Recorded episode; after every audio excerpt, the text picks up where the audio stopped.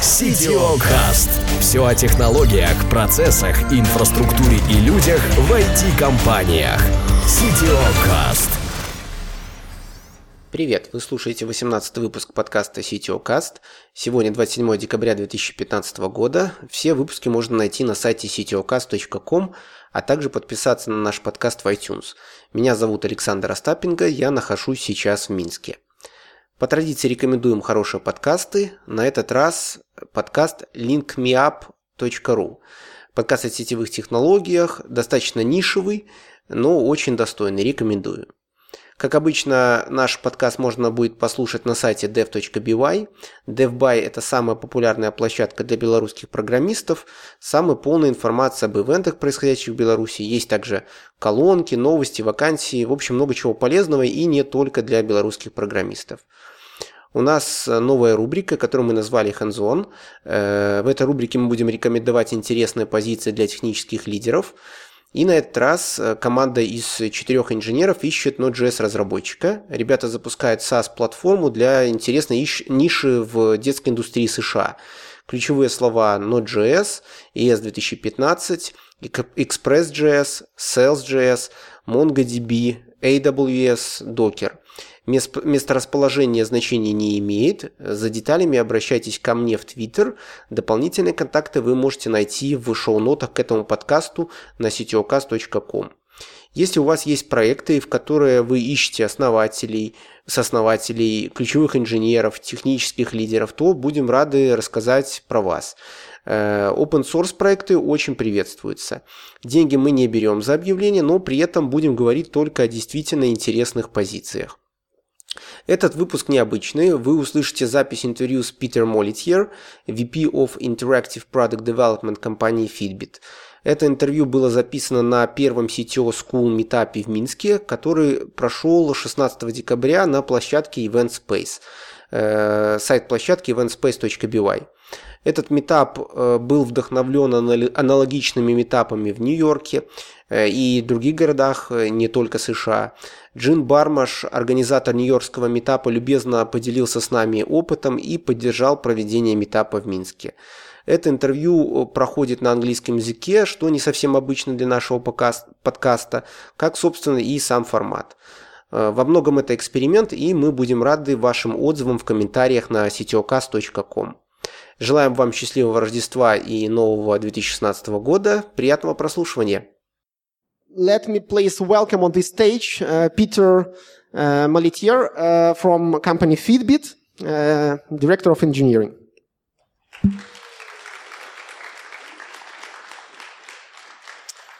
Uh, sure. So uh, I've been working for Fitbit for about five years. Um, Fitbit as a company has only been around for about eight years. When I started, uh, I think there were about 15 people working in San Francisco. Um, so I've seen tremendous growth over the time that I've been there.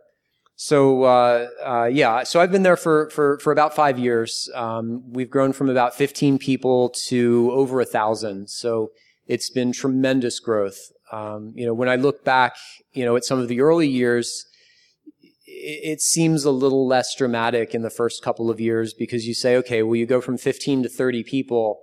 You only hired 15 people. That's much less impressive than, you know, going from 200 people to 400 people.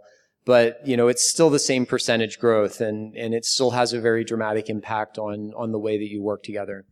Um, I came to Fitbit through an introduction from a friend at the time. Um, you know, Eric Friedman, the CTO uh, at Fitbit, and James Park, the uh, uh, CEO, were looking for someone to come in and put a little bit of process around the engineering organization and really help to prepare software engineering at Fitbit to be able to scale.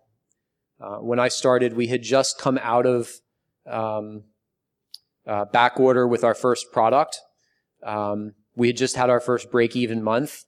Um, since then, we have, um, I think, released about seven products that I've been been involved with over the the the you know almost five years that I've been there. So you know it's been a very steady uh, pace of of new product development and product release.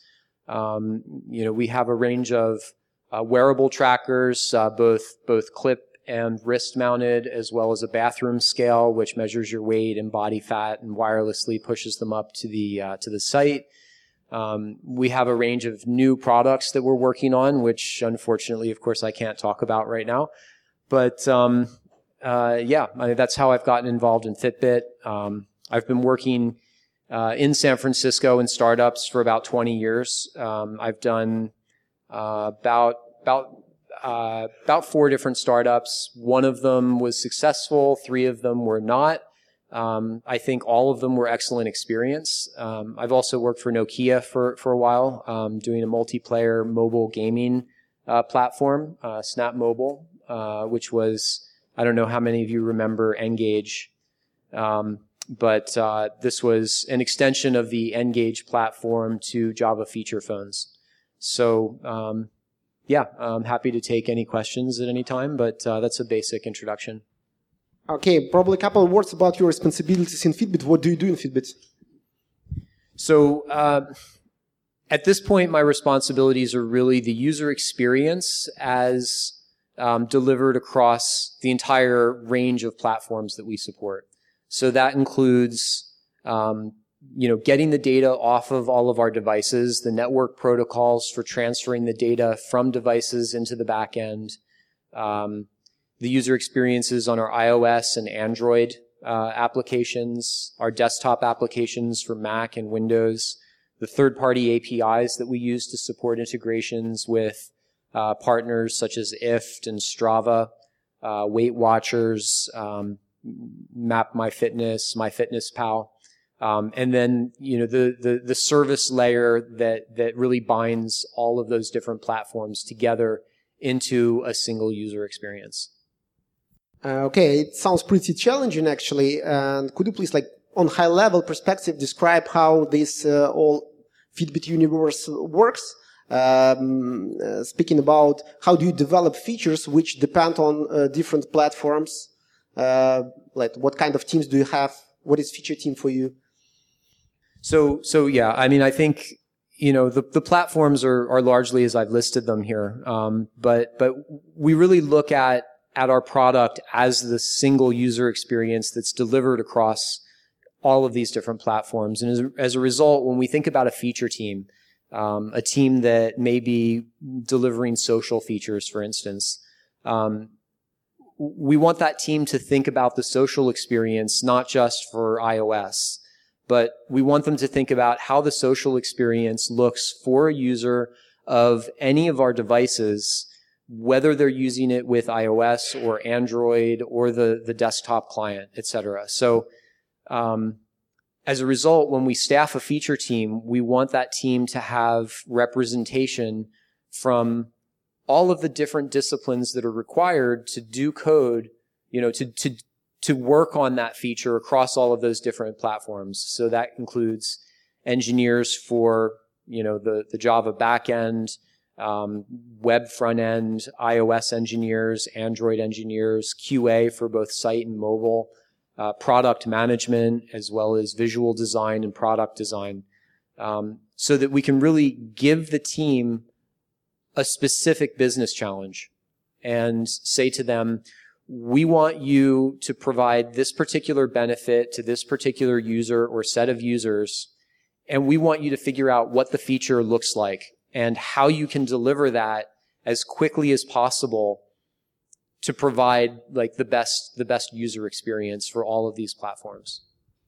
Uh, okay, uh, so as I understand, you staff team per feature, right? So you don't have like fixed fixed teams which work together for some period, or or uh, you do? That's that's not quite right. We we do want feature teams to be relatively stable over time.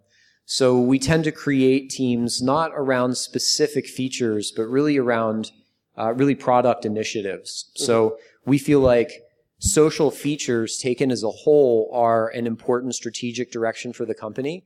And so we have a feature team that's focused on social features. And as we're growing and we have tremendous growth coming in the next year, you know, I, I think our hiring plans for the next year are just as aggressive as they've been over the past. So you know, being able to double the team or more is, is not, I think, unreasonable for where we are right now. But when we look at, you know, social as, um, as a specific feature example, just to, to use this, this, this, uh, uh, this example, I, I think they would break into multiple teams focusing on uh, different subsets of the social experience, but still work together as a cluster of social teams. So, yeah, we do want to have long-lived teams so that the teams can gel and cohere, um, get to know one another, and you know, be able to play on their strengths. Um, I'd say that at least a team should be together for for six months, really at the minimum. But most of the teams that we have now have been around for, you know, a year or more. Uh, as you said, you're partially responsible for design and for product management. So, uh, can you tell how do you integrate uh, design and product management uh, into engineering teams?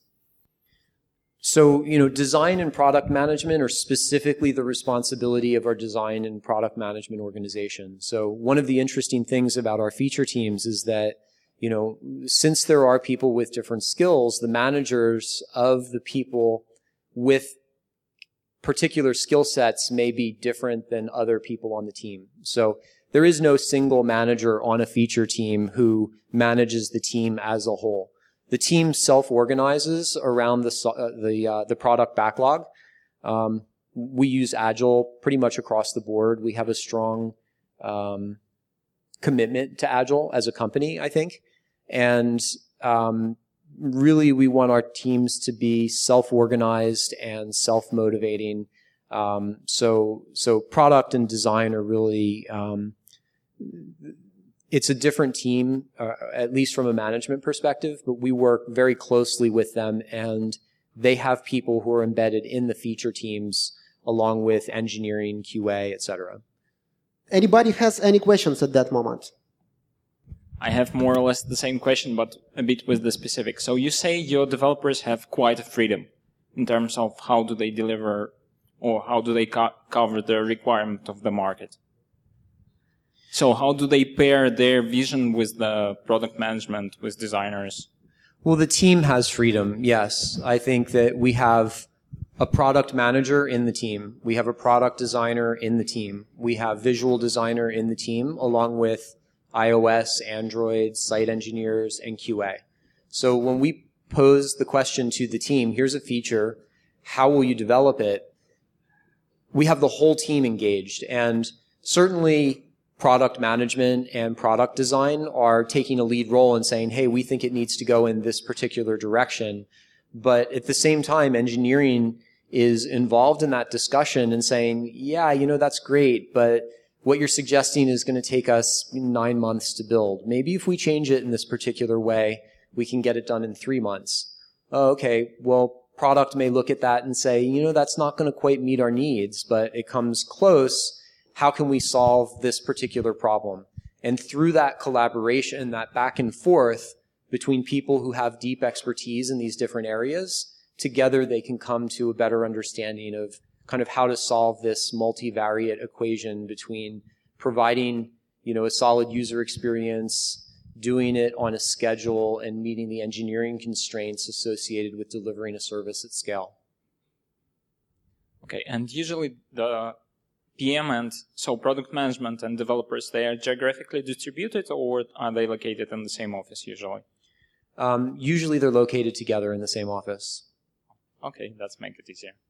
And, and that's a conscious decision. We really feel like in order to foster this type of collaboration, we feel like you need to have people that you can sit down and work on.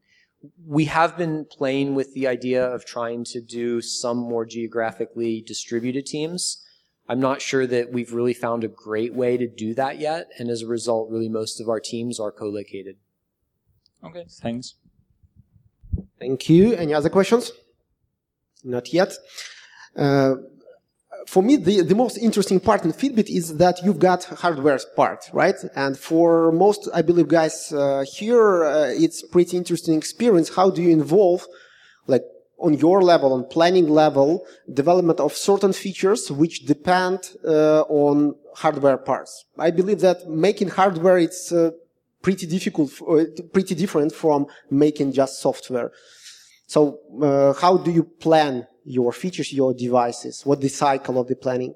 It's a really interesting question, and I, I think it is. Um, I think it is the wave of the future in some regard. I think we're going to see more and more um, companies come out with integrated hardware, um, software experiences. So for us, I think um, we do planning on multiple levels, and uh, you know, as we've grown, um, you know, we've moved from a small number of teams where you could easily understand how you know, if we here in this room, I don't know, there's what, maybe 60, 70 people in this room.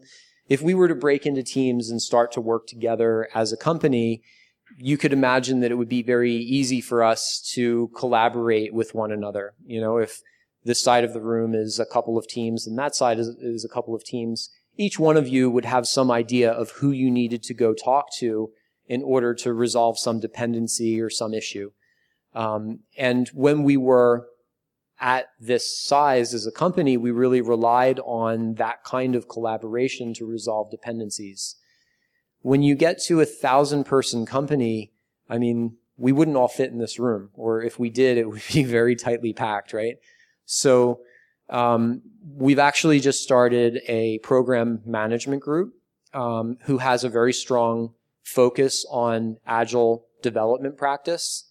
Um, we've been hiring a number of professional scrum masters to work with teams. And we're really seeing a difference between scrum masters and program managers in that scrum masters work with a team in order to help the team be more effective. Program managers work in between teams to help to deal with the dependencies in between teams. So you know, in answer to your question about how do we how do we deal with synchronizing hardware and software development, really there are three lines that we're trying to synchronize. One is the hardware development process, and you can draw a line in the hardware development process between bringing up the factory, right, getting the manufacturing piece of it right, and on the other side of the line is really the, the, the product development, the prototyping phase where we're designing the product and figuring out what it's going to be, how many buttons is it going to have, what screen resolution does it need. So on the one side, you have a process that actually, I think at Fitbit is becoming increasingly agile. And on the other side, you have a process that's really very well defined and very uh, strongly structured because you know you have things like tool bring ups that can take you know weeks or months to get you know as I understand it some of the the, the pressing machinery that builds you know bands for some of these you know you might fit four of them in this room and they're the size of railroad locomotives to like make these things in volume so building those kinds of tools takes time and that hardware process has a very specific schedule. So hardware runs on one schedule. You have firmware that sits kind of in between hardware and the interactive experience. And within the firmware team, really you have kind of two different masters. On the one side, firmware has to work with hardware manufacturing because a lot of their software runs on the board and interfaces with the test fixtures and the test equipment in the factory in order to verify that the boards have been populated and soldered and that they're working correctly. So there's a lot of manufacturing support in the firmware group. On the other side of the firmware team, you know, you have the interactive experience. When I look at this device and I swipe on it, what does it do? When I get a celebration that I've met my goal, what does that interaction look like? Is it fun? Do the vibrations actually feel interesting and engaging? Or, you know, do I not notice them? Are they too strong?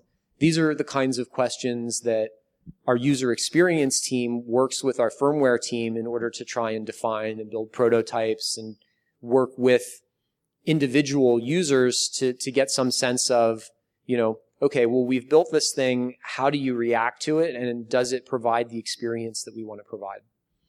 Then you have the interactive team, and the interactive team is working both to develop the interactive support for the hardware, you need to be able to pair devices. They need to be able to sync. We need to be able to do firmware updates for devices so that as we roll out new features for existing devices, we can do that over the air.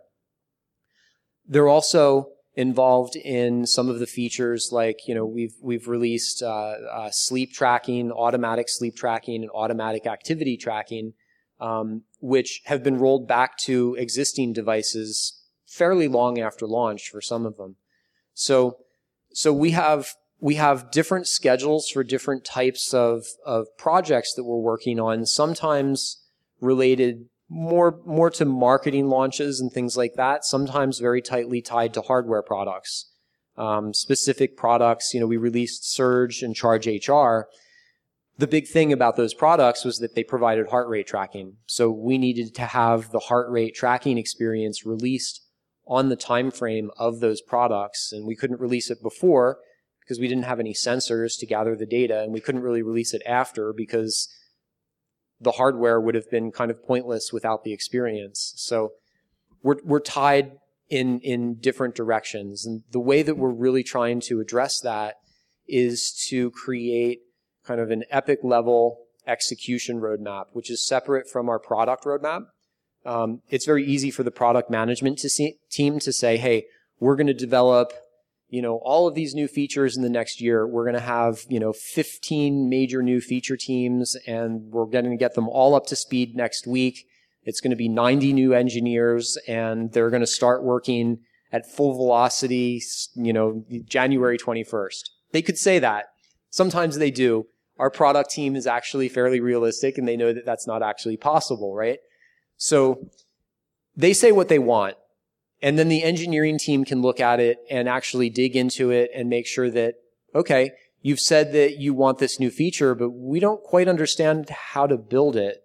Maybe we should have a little more discussion around it. Not exactly writing a specification, but forming a common understanding of what the limits of scope for that feature should be so that we can say, okay, yeah, you know, based on what we're talking about, it's bigger than a bread box, it's smaller than a house, we think that we'll be able to build that within maybe three to six sprints. We do two week sprints. So it provides enough of a sizing that we can actually start to plan and roadmap. So we're, we're doing this both for interactive projects as well as all of the work that we do for any hardware project. So every epic that goes into a hardware project, even if we're not going to start on it for, say, four months or six months means that, you know, we need to at least have some sense of how much time we're going to spend putting into that and put it on a roadmap to make sure that, okay, maybe we have devices that we're going to ship in September, say. Um, do we have the bandwidth in August and July and June to do all of the things that we need to do to ship that device in September? Now, hardware schedules usually mean that if you're going to ship a device in September, you actually need to have the experience done by the end of June. That's a separate question, but being able to look at these these dates and these timelines together and kind of surface very early on where things are going to start colliding gives you a lot of uh, freedom to be able to move things around and make the hard choices about what you're going to leave in and what you're going to leave out. You know, the, the thing that we manage more than anything else is scope.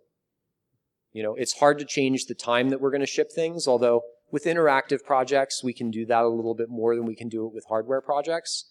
But how much goes into a project? How much work are we going to put into providing this feature? Even if it's a banner headline feature, we may be able to do it with more or less detail and still meet the needs of the product launch. Great response. Thank you. Uh, speaking about like uh, uh, let's spe- continue speaking about the process and uh, planning. Uh, the part of my question was, uh, what is the planning cycle? like, and let's speak not more, more about hardware um, product than just interactive, and taking into consideration new constraints that you got this year.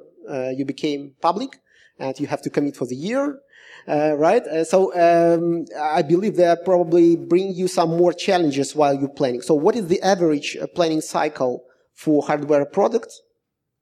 And uh, like what the uh, main milestones are usually there? Um, so, you know, again, like hardware is not my specific area of responsibility. I can talk a little bit about what the planning process looks like. I think, you know, we are a public company. I can't talk about specific hardware that we're coming out with, but, um, you know, I, I, think that, that it's not entirely clear that we have to make commitments up front for the year in terms of what we're going to build and what we're not going to build. Financial commitments, I believe. Yeah, I, I, I don't want to get too much into like what commitments we can and can't make, but but I, I think that you know we look out for the course of the year. We think about what devices make sense according to our corporate goals. Um, we have a, a, consistent process to revisit those goals over time. Um, you know, we do kind of a first pass for individual process um, for individual devices. Um, generally, our hardware planning process kind of goes through several different phases. Um, and they're pretty common phases for any hardware manufacturer. There's a uh, kind of a, a, a, concept alignment phase where we try and figure out what is this product really?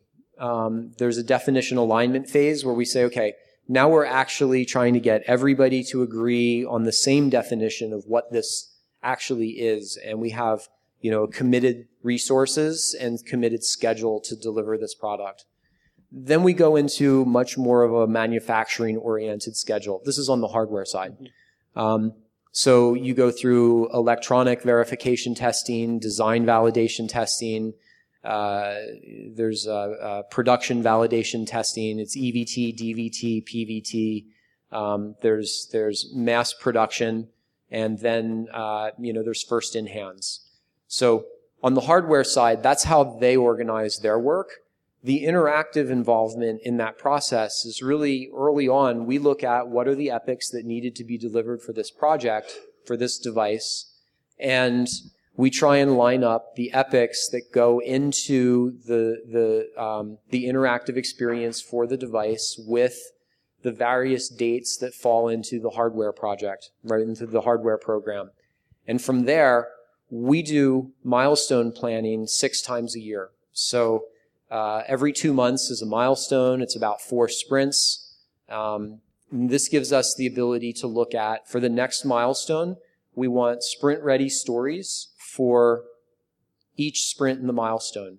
For the milestone after that, we want to have some sense of, you know, what epics are going into different teams for that milestone. As we get beyond the next two or three milestones, we may say, okay, we have a little less um, granularity. It gets a little bit more coarse towards the end of the year. We may lump some epics into, well, we know they're coming at the end. We don't know if it's M5 or M6, but they're, they're falling in that bucket. And the idea is that we're spending most of our time planning the things that are um, just about to happen. And we're spending enough time looking on the horizon that we can see, okay, well, there's a kind of a problem out there. Let's pay enough attention to that so that we know if there's anything that we need to pull into the current planning horizon. So the two of them need to um, actually kind of mesh together in a, in a very clear way. And this is a big uh, responsibility of our program management organization to make sure that um, you know all of the things that are being planned for hardware are going to mesh with all of the things that we need to deliver on the interactive side. Great. Um, any questions? Yeah, we got one. Just a second. Please, please introduce yourself. My name is Anatoly. I'm from XMeet. Uh, I have a question more um, maybe on a technical side of uh, the development. Uh, it's very interesting. Uh, you have to support a lot of different uh, mobile platforms and devices, right? Uh, the first part of the question, how do you choose which devices to support and which devices to plan for? And the other question, what tools do you use to make sure that uh, the software works on all devices and looks good and is usable on all devices? So, so uh, there are really two parts to that. One is how do we choose platforms? And I think to a large extent, the platforms that we choose are chosen um, based on the business value that they provide. So for us, iOS, Android, Windows Phone are the main mobile platforms that we're supporting. Um, that covers really most of the mobile platforms. um, certainly by user and certainly by our our uh, our particular market. Um, we support Mac and Windows desktop clients um, because that's you know we, we don't have a lot of OS2 users these days, um, but uh, you know there's been some talk about supporting Linux as well. There are a lot of Linux users, but um, you know I don't know that there's been a strong business case made um, to be able to to support that platform. Um, really, that comes down to a product management decision as to which platforms we're going to support. Um, I haven't heard serious discussions about adding particular platforms. Um, in regard to how we test all of these platforms, I think, you know, generally, um, we've worked towards continuous deployment on the site engineering side. Um, I'm not going to say that we've completely achieved it but um, we do have a very strong focus on automation because we feel like um, you know you want to run, your tests very frequently, and if running your tests re- requires five people to sit down for three weeks to run all of your test cases, you're not going to do it more often than every three weeks, right? we want to re- be able to run our tests many times within a single day. And the only way that we can achieve that is through automation. And, you know, to the extent that we can roll out automation both for iOS and Android, um, and potentially, you know, Windows Mobile, I think that's something that we're working on doing. So, um, test automation is a big piece of making sure that we're able to cover all of those, uh, all the platforms. And the tool they're different tools for different platforms. So it's, it's hard to say there's one tool that does it all. Um, you know, we use uh, JUnit. Um, I think there's some use of TestNG. We use Jenkins for continuous integration, both for uh, uh, the site uh, side as well as for, for iOS. Um, there are, are, automation frameworks for uh, for iOS and Android. Um, not remembering the name off the top of my head, but um, we also have uh, Selenium tests for driving the, the, the web front end. Um, it, it's a wide range of different tools. Oh, okay. Thank you. Mm-hmm. Thank you for answer. Thank you. Any other questions? Yep. Great. A lot of questions. Um, hello, I'm Philip and I'm DevOps. Um, I have a question. Uh, do you use yourself uh, your devices and do you use some other devices like Jawbone uh, to compare it. so, so the question, as I understood it, was: Do I use our devices, and do I use other devices from other manufacturers? So, um, yes, I do use our devices. I have I have a Surge on at the moment. Um, I I took off my my super secret future device because I knew I would be here, and you guys would all be pulling my sleeves up if I had something something hidden. So.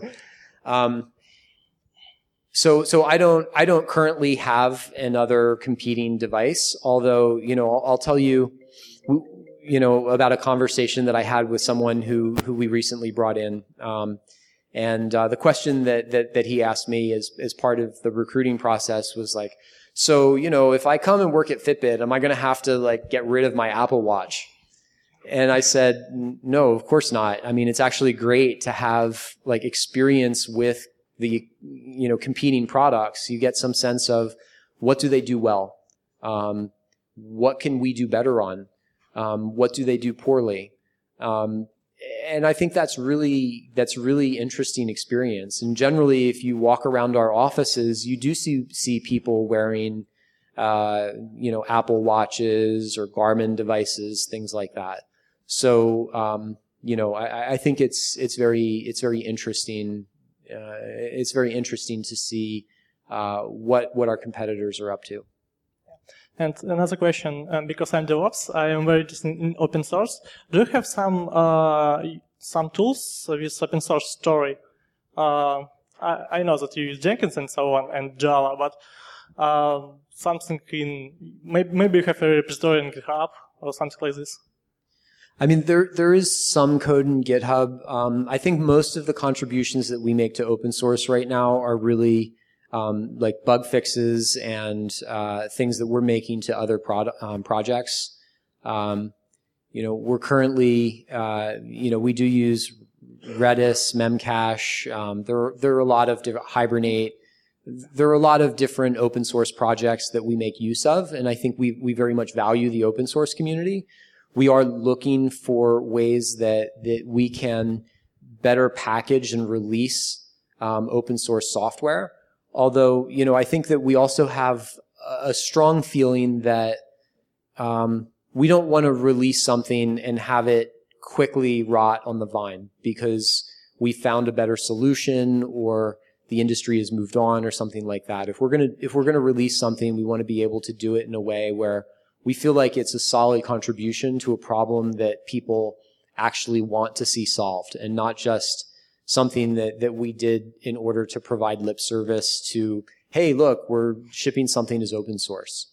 Um, I think one of the, the interesting things that we've done is with our API documentation, we've completely open sourced the API documentation itself so that, you know, if an API developer is looking at the documentation and something doesn't make sense and they figure out the issue, they can just submit a pull request and say, hey, this made no sense to me. I think you should have put this in the documentation. Maybe this will help someone else. And our API team can look at that and just pull it into master and republish our docs and get it updated right away. So we are looking for creative ways to actually use open source and to provide a, a solid contribution to the community because certainly, um, you know, there are a lot of things that, that open source has been able to provide that have helped us.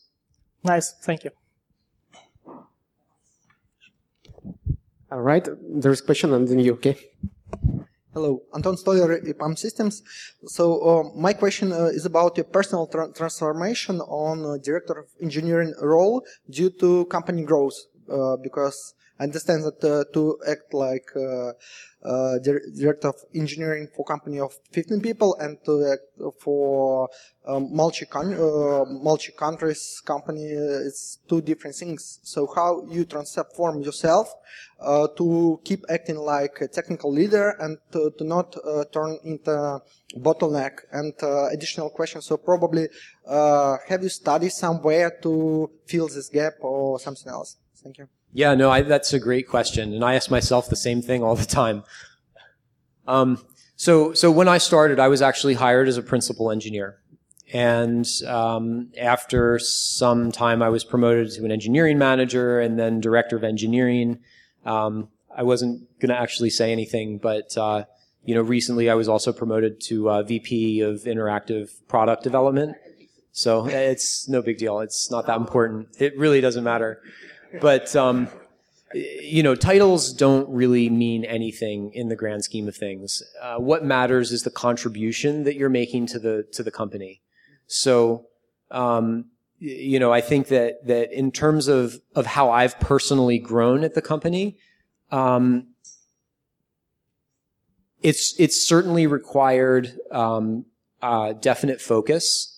Um, in terms of not being a bottleneck, I think it's something that I've recognized very early on. You know, I, I had a long career as an engineer and I've had good managers and bad managers. I've seen the things that managers do well and the things that they really don't do well. So, so I've been able to, to, to take those, those, those observations and really kind of look at my own behavior and say, okay, who do I want to be? Right. And to me, the most important thing that a manager can really do is to trust the people that, that you work with and to um, really give them the freedom to, to go out and do their jobs well. And, um, you know, I think that, that this is a sentiment that is shared among all of the top management at Fitbit. Um, I think we really do have, um, you know, a belief that, that we can't centrally manage everything. Um, if we tried to centrally manage everything, it would be a train wreck. Um, as you've pointed out, we would block everything. And so, you know, really what we try and do is to provide solid context and goals and guidance to the teams, try and help set up the teams so that there are minimal dependencies between the teams and let them run and, you know, listen for you know, people asking for help, listen for, you know, the early signs of breakdown or, you know, friction that start to come up and then try and focus on those areas in terms of what we can do. So, um, you know, I think the company is also trying to provide um, a lot of support and resources for um, not just leaders, but everyone in the company. Um, so there's a lot of training and uh, uh, um, support that the company is providing that's actually been very, very useful. Um, Hi, my name is Ivan. Yeah, so this all describes what you're doing. My question is why you're doing. What's like the sexiest part of your job? Like, do you like just organizing high level stuff, or you just like wearing secret stuff underneath your sleeves? So just like you, you just want to be cool and head of everything. Like, why do this? What's makes you wake up each morning and go to work? It's a good question, and you know, I think for me, the reason that I keep doing it is that um, there's a real charge, and I feel like um, what I try to do every day is really to put myself out of a job, right? I want to be able to create a company that that has embedded in the way that it works um, a culture that creates excellence. And once I think we have that in place, I can start thinking about about you know other possible opportunities. When I first started, I had done a number of different startups, and really what I was looking for when I started was a place where I could come in and use my particular talents in order to um, help a, a startup to scale, right? I was less worried about the startup actually being successful. I was really interested in, you know, I'd done the early phase startup where I was one of two or three people sitting in an attic feverishly typing all night long on you know monsters and and and cheeseburgers, but um, you know, and I've done the, the the portion where you know we took a proof of concept and built it out in order to try and you know raise funding you know to scale the organization. But I'd never really started at that point where you know funding is achieved, you have a proven business idea, and you really want to scale it and try and turn it into a real business. That was my goal. And I think we've achieved that. I think we have a real business. We've gone public. I think that's cool. Um, the thing that keeps me is that I feel like my skills still provide benefit to the company, and I feel like they're still appreciated by the people at the company. Um, and as soon as that feeling changes, I will look for some other place where where I can have that feeling. But um, yeah, it's not about you know, wearing cool devices under your sleeve or, um, you know, honestly, a lot of what I do isn't really all that sexy. Um, you know, when I think about it, it's like really my job is to go and shovel the shit that nobody else really wants to shovel so that they don't have to. So, um, you know, I think, I think it's important to have, to have that, that kind of mentality, um, as you, you work with your company because, um, you know, you spend a lot of time working with the people that you work with, really more time than you spend with your family, um, you know, your friends. You want to like the people you're working with. And if you don't, then why are you doing it? You know, and, and it's hard to really have strong connections with the people that you're working with if their goals are not really focused on trying to make the team more efficient and more effective for the people in the team. Awesome. Thanks. Any more questions? I'm Alexei from Logic Now. So the question is, you went from 15 people to 1,000. It's quite a journey. So can you tell a bit more about how you handle this journey in terms of management? Because I don't know how it's in states, but for us, it's quite a problem to find managers because they don't train IT managers. So usually they grow from developers or so. So how how have you hired the managers? Have you grown them locally or because it's it's quite a challenging task. It's very challenging. I think hiring good people is difficult, whether it's San Francisco, Boston, Minsk. Um, so I, I, think that, that in terms of how we've managed the growth of the company, it's been a very organic process. Um, we started out really with one sprint team and that split into two. and the two turned into five. And, you know, the, the, the, the metaphor I always use is kind of, you know, cell division or, you know, amoebic cell division where, you know, you kind of, you know, we, we, we grow one team until it's kind of ungainly as a single team. And then kind of, you know, there's this, this process of like meiosis and mitosis where you kind of split two nuclei apart within the single cell. And then eventually the cell breaks into two separate cells. I think it's a good, it's a good metaphor and, and it's something that, that's worked for us very well. Um, that's involved both training people and trying to raise leaders within the company. Um, I think it's very good to give people the opportunity to grow. I think it's also very good to give people the opportunity to fail because I think you can learn as much or more by failing than you can by succeeding. And so, you know, sometimes people say, I want to grow into a role that after playing in it for a little while, they find, oh, I'm not so interested and they want to go back. And there should be no penalty for that.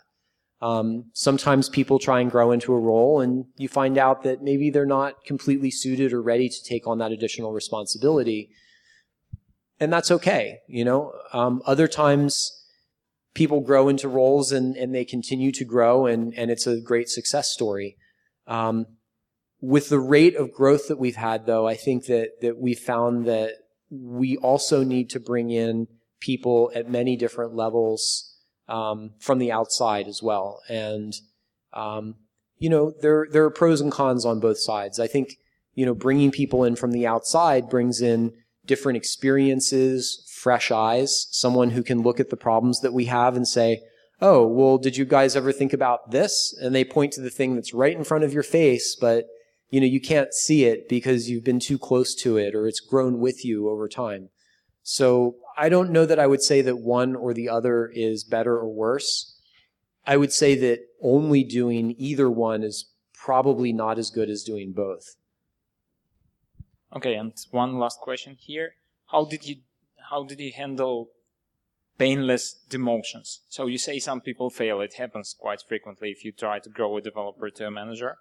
So how do you remove the pain when you go to a guy and say, "Hey, you're not coping with the task or yeah um, it's a good question. I, I think really that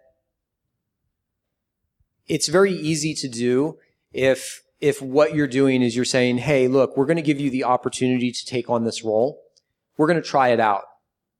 We're going to try it out for a little while. We're going to see how it goes and you know i mean generally this is something that we do with managers um, you know, we try and say, like, if somebody's going to change managers, we don't just say, okay, you're now reporting to this person.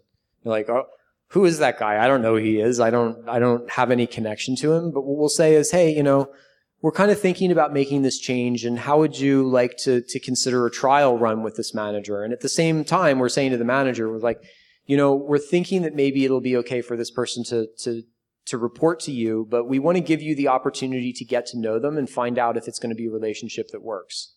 We don't announce to the whole team like, okay, hey, these guys are doing this trial thing so that if it doesn't work out, we can say, okay, that didn't work and let's try something else. And nobody's the wiser and there's, there is no pain involved in it. Um, you know, sometimes things are a little bit more visible. Um, but I, I think you need to have a culture where people can make mistakes and that's okay. I think it's very related to, you know, retrospectives you know, being able to say, okay, this project crashed and burned. Why? If everybody's saying like, not me, you're not going to get a very good answer and you're not going to do a good job the next time around. You have to have a culture where somebody can say, yeah, I really screwed up doing this and this and this. And everybody goes, yeah, you did, you know, but that's okay. Um, if you're making the same mistakes repeatedly over time after you know project after project maybe it's a different conversation but you know making a mistake and learning from it is something that should be you know accepted and and you know even to a certain degree rewarded. Okay thanks a lot. Guys we don't have a lot of time for that part but still a couple questions we can take. Introduce yourself uh, hello, Peter. My name is Valerie from Cyberfund. I have a specific question uh, with partially answer from myself. Uh, did you go into integrate blockchain technology in your ecosystem? Uh, did you hear about blockchain? Sorry. blockchain. Uh, it's, uh, it's case from me. Um, for example, you can build your own blockchain and um, uh, add your own token to system and allow users to uh, earn these tokens based on proof of uh, physical activity, uh, sport activity, and allow users, your clients, pay for sports goods, trainings, gyms with these tokens. And will this brings not only um, people who use your devices, but uh, the sponsors and organi- sport organizations and uh, other companies. Did you, did you think about that?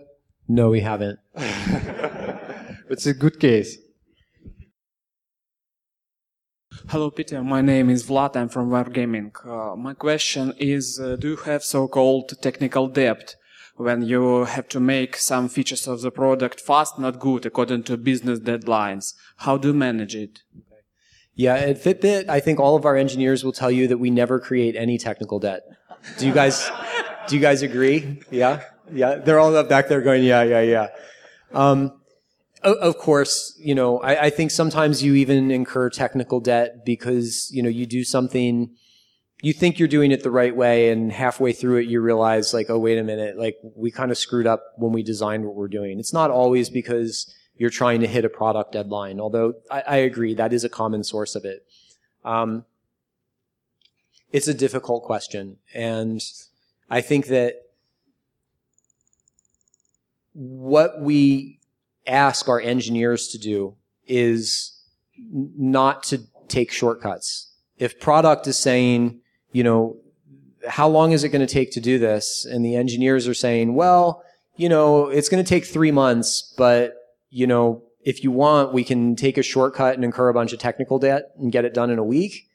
Like, don't, don't offer that, right? Just say it's going to take three months and let product say, oh, wow, okay, it's going to take three months. Um, maybe it's not as important to do if it's going to take three months. Maybe, you know, they'll come back and say, you know, we want to get it done in two months. What can we do? And at that point, you can have a conversation about cutting scope.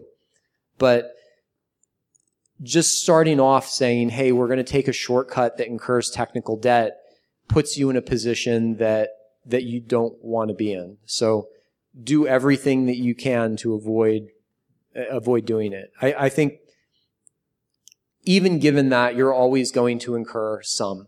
And being able to represent that and have engineers say, okay, great, you know, we ship the product and now we have this technical debt to pay off we need to be able to represent the work that we need to do in order to maintain a scalable, performant infrastructure, whether it's, you know, on one of the mobile applications or if it's in the site backend. We need to represent that work in the planning process to make sure that we're scheduling time to pay that down. And I think that, that in some ways we're very lucky because our product organization totally understands that shipping new features means absolutely nothing if the site falls over. Right? So, you know, there are some very strong cards to play there in saying, hey, we have to do this. Otherwise, you're not going to be able to serve more than our current number of users at Christmas. Right? That's a big card, right? Because if we can't serve more than our current number of users at Christmas and we're expecting multiples of growth, you know, on Christmas Day, that's not going to do the business any good. No one wants that. So we need to pull those things forward. And, and I say we're lucky because we do have product managers who, you know, come to us and say, Hey, we want engineering to represent the work that engineering needs to do in order to maintain scalability, performance, team velocity more strongly because they're product managers. They're not engineers. They're not going to be able to say, Oh, and you know, did you guys remember to to to you know uh, clean up the database schema mess that you made while you were implementing this feature on that deadline? So so I, I think it's it's a place that really requires collaboration between product and engineering. It requires a commitment to doing things the right way the first time. and it requires commitment to being able to go back and pay it down as you incur it. Thank you. Other questions? Yep. Um, I have a question about uh, engineering excellence or engineering productivity, because uh, for sure it's clear that uh, uh practically uh, each country try to build a culture when uh, developers write a good code without any bugs, etc. But the question how to do more with less. I mean that probably are you using some specific KPIs or techniques or something else to to build this culture to make sure that uh, uh, really uh, all newcomers or uh, people who worked uh, in your company for a long time they, they, they really develop their skills and make I don't know and make engineering excellence. Yeah, I mean, I think I think hiring good people is really important, and and good in this case means people who are passionate about what they're doing, people who have a strong work ethic. Um, I think part of it is also providing teams with solid guidance about what their goals are, um, how to measure their performance against their goals. So to that extent, you know, I think KPIs can be double-edged. You know, I think the message needs to be, here's the goal, and here are some metrics that we think are going to actually um, reflect performance against that goal. But you know, if for some reason we realize that the metrics don't measure what we thought they would, or we decide that, you know, even though this metric is doing well, really we're not moving the goal, we're going to get rid of the, the metrics. Maybe we'll find different metrics, but the goal's not going to change until it does, but then, you know, that's a change in goal, not a change in metrics. So, you know, providing that kind of clear context is, I think, very important. I think you know, the other, the other thing to keep in mind too is that giving people freedom and autonomy to make decisions, giving them the authority to say, hey, look, this is your area of responsibility. It, it, it's your responsibility to move things forward in that, like really calls people to be their best selves, right? And, you know, if you come back and say, hey, why didn't this work? People aren't generally going to say, oh, well, you know, you told me I was responsible for that, but you know, I didn't really work on it very hard. I mean, that that's not a problem that that we've had. Um, so, um, I think it's really about getting people who are engaged and people who, you know, want to work together, people who are, um, you know, really put into an environment that tries to support them in doing their best. Uh, but probably you, uh, you can provide some some specific examples. I mean that uh, anyway that uh, it's clear that uh, direction, mission, and context is is really important. But uh, as for me, I think that anyway, uh, you should have an agreement that, for example, uh, each feature should be covered uh, by unit tests no less than 80% and something like uh, else, because that is a direction as well. But uh, this is a direction based on some particular calculation. So probably if you have any specific metrics which are really important for you, that that is, I don't know, that is a, a default set, setup for each new team, new project, etc. That will be really interesting. I mean, we, we do have unit testing coverage metrics that we look at. Um, we've actually uh, written some uh, some tooling to be able to measure coverage of the lines written in an individual commit so that we can distinguish coverage of the code base as a whole from coverage of new code being committed.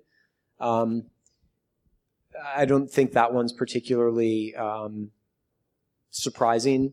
Um, we have metrics around production stability error rates for various APIs, um, you know, uh, uh, response times, um, things like that. So, so those are all pretty clear. I think then there are also metrics for individual teams. So, you know, if a particular team is responsible for, you know, trying to drive retention or engagement, they ha- may have, you know, a specific KPI around, you know, uh, percentage of you know, weekly active users who are actually using that feature that they're trying to drive over time. Um, so yeah, those are all examples. Great, thank you. Hello, my name is Andre, and my question is, uh, do you have a long decision loops when you, for example, can't cut development time or can't increase budget? And you need to to to be on development position, probably on management position, on on position of financial management, and how do you resolve them if you have? And if you try to resolve them, do you try to encourage developers to be heroes, for example, to close uh, some um, some cycle very fast, or do do some other things? So I, I think this is one of the nice things about product development versus outsourcing development. For us, you know, the budget uh, side of the equation is really about you know how many developers can we you know not just developers but um, product managers, designers, engineers, QA. How many people can we have involved in working on a particular feature area, whether it's a feature team or, or, or what have you.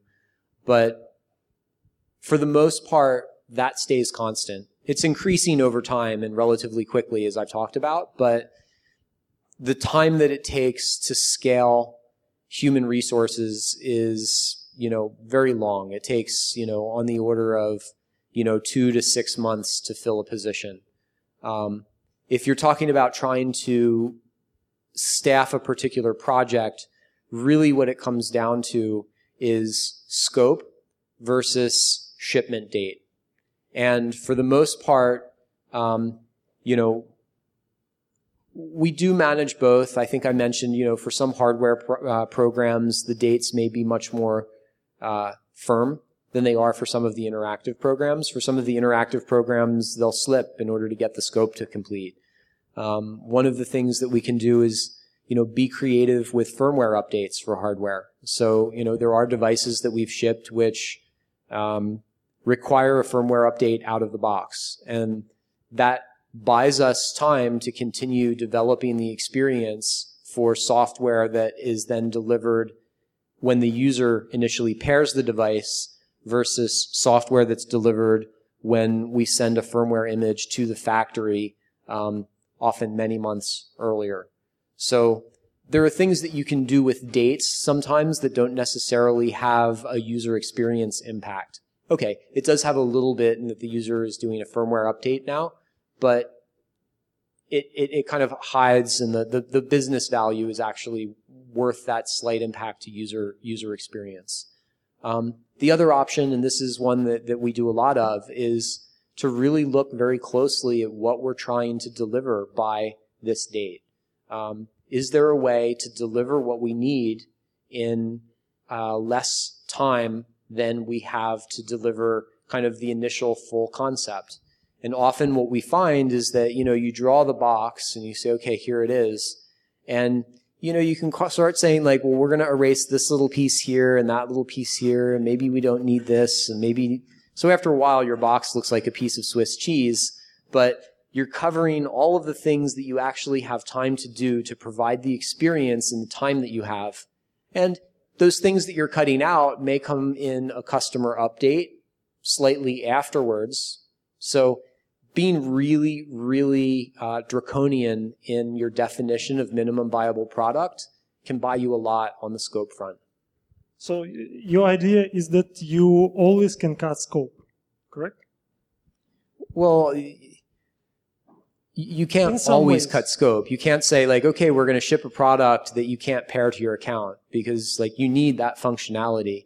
But what I am saying is that often when you look at a project early and you define the scope, it's defined generally enough that you know the, the brush is very broad and you end up including things that are maybe not quite as required as other things. And so when you start taking those things that are not as required out, you get to a set of things that are maybe more required.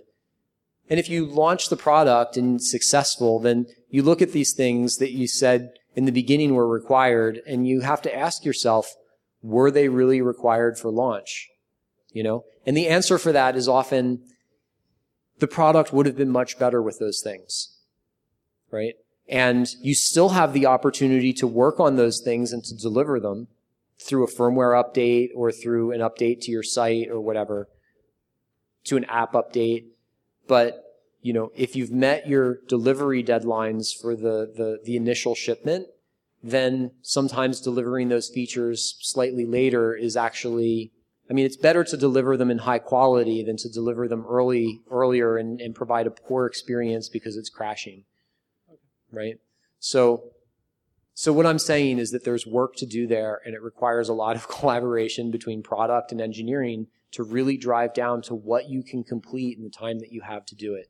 There's, there's one other point that I'd make here, which is you asked about pushing engineers to work harder in order to complete, to complete things. And, you know, that works a little bit, right? Like asking somebody to say like, hey, you know, we really need to complete this and like people work a little bit harder during like the week or two or three coming up to a release. Maybe they stay like an hour later or something than they normally would, or they come in a little bit earlier. That's one thing. Asking people to work, you know, 18 hour days for three weeks in a row, like not taking any weekends, which is something that I've done, right? Like sleeping under your desk and then getting up and starting to code again has a negative impact on your ability to deliver over time. Because at some point, right? And I think everyone's had this, right? You're sitting and you're working on a problem at night and you're pounding away on it and you're pounding away on it. You're not making no progress. You go to bed, you get up in the morning and you sit down and you're like, what an idiot am I? It's like simple. It was a sign that I had wrong. Boom. You fix it in five minutes, right? No amount of pounding on it the night before would have actually found and fixed the problem. You need to take that break in order to approach the problem freshly. And so from that perspective, I think product development is really, it's a marathon. It's not a sprint.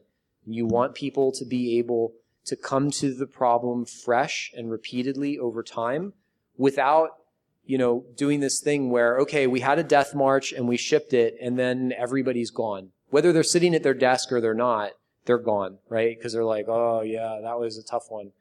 Uh, I don't know what we have to do this sprint, but I'm not really doing it, right?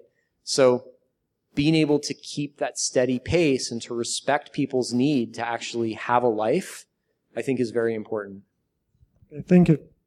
Этот выпуск публикуется на ctocast.com, DevBuy и Хабре. Приглашаю всех комментировать наши выпуски на ctocast.com. Ваши комментарии – это лучший способ обратной связи, которая нам очень важна. Также рекомендую подписываться в iTunes, чтобы быстрее всех получать новые выпуски. Большое спасибо и до новых встреч. Пока! Спонсор выпуска – компания Каспова.ру Медленная загрузка страниц вашего сайта вызывает не только недовольство посетителей, но и может стать причиной их ухода к конкурентам. Теперь нет необходимости прибегать к услугам специалистов для оптимизации производительности. Kaspova.ru – это облачный сервис для ускорения загрузки сайтов. Одним кликом добавьте ваш сайт на ускорение, и уже через пару минут сайт радует вас и ваших посетителей мгновенной скоростью загрузки. Попробуйте Kaspova.ru бесплатно прямо сейчас.